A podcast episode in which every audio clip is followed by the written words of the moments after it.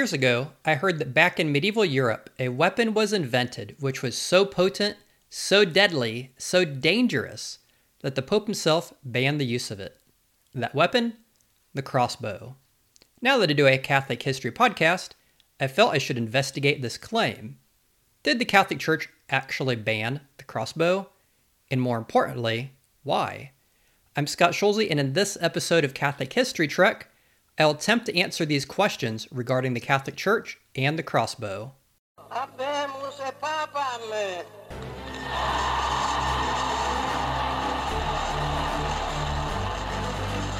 The dogma lives loudly within you. But I feel that the greatest destroyer of peace today is abortion. Make one thing certain that you keep always close to God. You've embarked on a Catholic history trek. Our trek begins with Otho of Lagery, also known as Otto or Odo. Otho was born into a knightly family in the Champagne region of northeast France and then studied at Reims under St. Bruno. Reims, centuries later, would become the home of the famous Douay Reims Bible, while St. Bruno would later go on to establish the Carthusians. And Otho, he was made a canon and archdeacon of Rheims.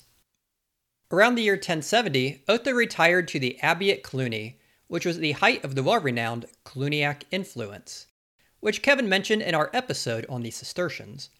In the 1070s, Cluny was under the abbot St. Hugh, who sent Otho to Rome when Pope Gregory VII asked for monks to assist in his attempts to reform the church. These reforms included combating simony, ceasing the practice of clergy who were taking wives and concubines, and the troubles caused by Guibert of Ravenna, who had become anti Pope Clement III. The Holy Roman Emperor and German King Henry IV was at odds with Pope Gregory VII over lay investiture, which is covered in our Catholic History Trek episode on popes versus kings. And so Henry IV threw his political and military weight in with the anti pope, and for a brief period, the emperor even had Otho imprisoned, since Otho was faithful to the legitimate pope. After Pope Gregory VII died, Victor III was elected as the next pope, but a little over one year after being named the successor to the chair of St. Peter, Victor III also died. Otho, who apparently had been handpicked by both Gregory and Victor as the man they wanted to be their successor, was elected, taking the name Pope Urban II. With Rome under control of the Emperor Henry IV and the anti Pope Clement III, the election of Pope Urban II had taken place in the Italian town of Terracina it would be eight months after being elected until Pope Urban II, with the help of Norman troops, was finally able to enter Rome. But the Pope's time in Rome was short lived, as anti Pope Clement III was brought back to Rome, and so Pope Urban II spent the next three years in exile. Despite spending time in exile and conflicting with the Holy Roman Emperor, Pope Urban II spent his time away from Italy to stir up enthusiasm among thousands of nobles and knights for the purpose of calling the First Crusade. While the First Crusade is a topic for another episode, I will mention a couple aspects of the Crusade as they relate to our topic at hand. First was the plenary indulgence, which was granted to all who undertook the journey. And secondly, a Truce of God was enacted.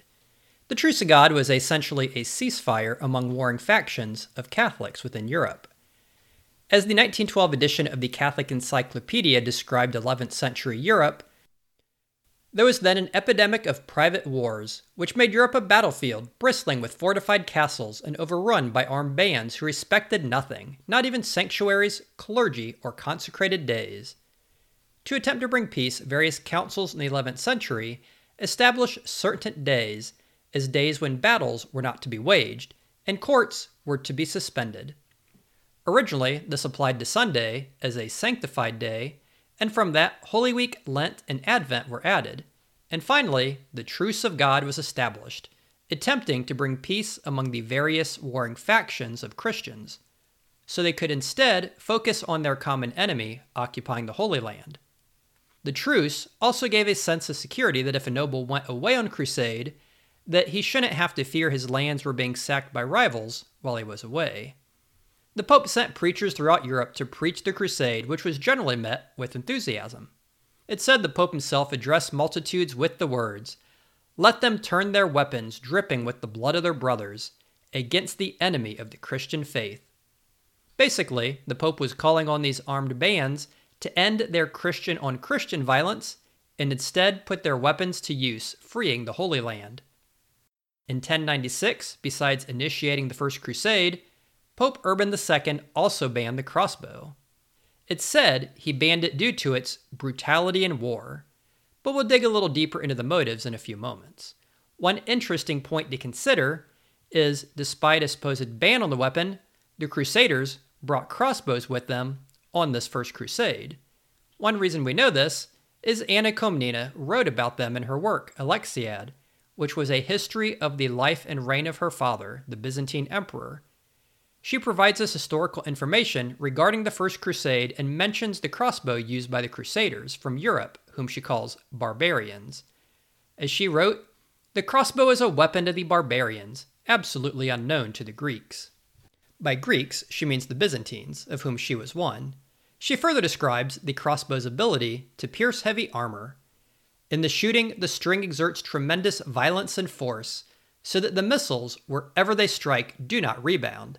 In fact, they transfix a shield, cut through heavy iron breastplate, and resume their flight onto the far side. So irresistible and violent is the discharge. Such is the crossbow, a truly diabolical machine the unfortunate man who is struck by it dies without feeling the blow. However strong the impact, he knows nothing of it. For the next step in our trek, we need to skip ahead about 30 years. The death of Pope Honorius II in 1130 was followed by a schism which rose between Pope Innocent II and Petrus Leonis, or Peter Leone, who became an antipope under the name Anacletus II. Fortunately, the schism was over within a decade, largely resolved by the death of Leone in 1138. In the following year, Pope Innocent II convoked the Second Lateran Council, held at the Lateran Basilica in April of 1139. The council focused mostly on correcting many of the same problems that Pope Gregory VII was attempting to fix half a century earlier, and it reiterated in her many canons reforms which had been established in previous councils, such as depriving anyone of their office if it had been obtained by simony, depriving any ordained priests or deacons who had taken up concubines or had married, and condemning usury, prohibiting incest, and rendering void any ordinances enacted by the antipope Peter Leone. Regarding our topic on crossbows, Canon 12 of the Second Lateran Council decreed the truce of God mentioned earlier was to be observed weekly from the sunset on Wednesday through sunrise on Monday morning, plus Advent through Epiphany and Quinquagesima to Easter. Regarding Quinquagesima, you can hear more about that on our episode of fasting, but essentially is a period before Lent. Canon 14 forbid jousting and tournaments, as the canon states, in which knights come together, often resulting in human deaths and posed danger to souls. And looking specifically at crossbows, Canon 29 states, We prohibit under anathema that murderous art of crossbowmen and archers, which is hateful to God, to be employed against Christians and Catholics from now on. First in 1096 under Pope Urban II, and again in 1139 in Canon 29 of the Second Lateran Council under Pope Innocent II, the Church banned the crossbow. This leads us to a very important question of why would the popes ban the crossbow? To answer this, we'll first have to look at the history of the crossbow. Was the crossbow a new invention of the medieval era like the magnetic compass, heavy plow, or eyeglasses? In a word, no. The handheld crossbow seems to have originated in the Far East around the 6th century BC. Archaeological discoveries in China have uncovered stocks and bronze triggers dating to this time period, although evidence of crossbows from antiquity have also been found in other parts of Asia and ancient Greece. One ancient Greek crossbow, the Gastraphetes, was a 3rd century belly shooter, which had a curved feature to place against the archer's belly, making it easier to load the weapon. The crossbow also found use as a siege machine for the Greeks and other civilizations. The Greeks had versions known as the ballista, the katapeltikon, and the polybolos. Even the ancient Jews had arrow-firing siege engines. In 2 Chronicles chapter 16, when the Lord directed King Uzziah in all things, the king restored and rebuilt Judah. In verse 15 we find this line, And he made in Jerusalem engines of diverse kinds, which he placed in the towers and in the corners of the walls to shoot arrows and great stones. So, if the crossbow was over a thousand years old, why was it suddenly banned in Europe at the end of the 11th century and early 12th century? To find the answer for this, we need to consider that Pope Urban II banned its use, but yet it was used in his crusade to liberate the holy sites in the Holy Land, a crusade that took place at the same time it was banned. And when Pope Innocent II banned it in Canon 29 of the Second Lateran Council, the canon clearly stipulated that it was prohibited when employed against Christians. In both cases, we can deduce that the crossbow was perfectly fine to use against the Mohammedans or other infidels, but it was only banned when used in combat against other Christians, in this Christian versus Christian fighting, which was rampant in Europe. But kingdoms and provinces of Christians had been fighting against each other for centuries, armed with weapons like swords, spears, bow and arrows, lances, pikes, axes, and clubs. Yet, these weapons were not banned. So, what was so unique about the crossbow that it incurred an anathema if utilized when fighting against fellow Christians? Consider today that when it comes to petty disputes or skirmishes between towns, colleges, or countries, these rivalries are often enacted in the world of sports. India and Pakistan in cricket, Ohio State and Michigan in college football, Barcelona and Real Madrid in soccer, Red Sox Yankees in baseball, Australia and New Zealand in rugby, the list goes on and on. In Columbus, Ohio, for example, they don't form an army of young men, equip them with swords and shields, and send them on their way invading Ann Arbor, Michigan. And while Ohio State may regularly kill Michigan on the football field, they aren't killing them in real life.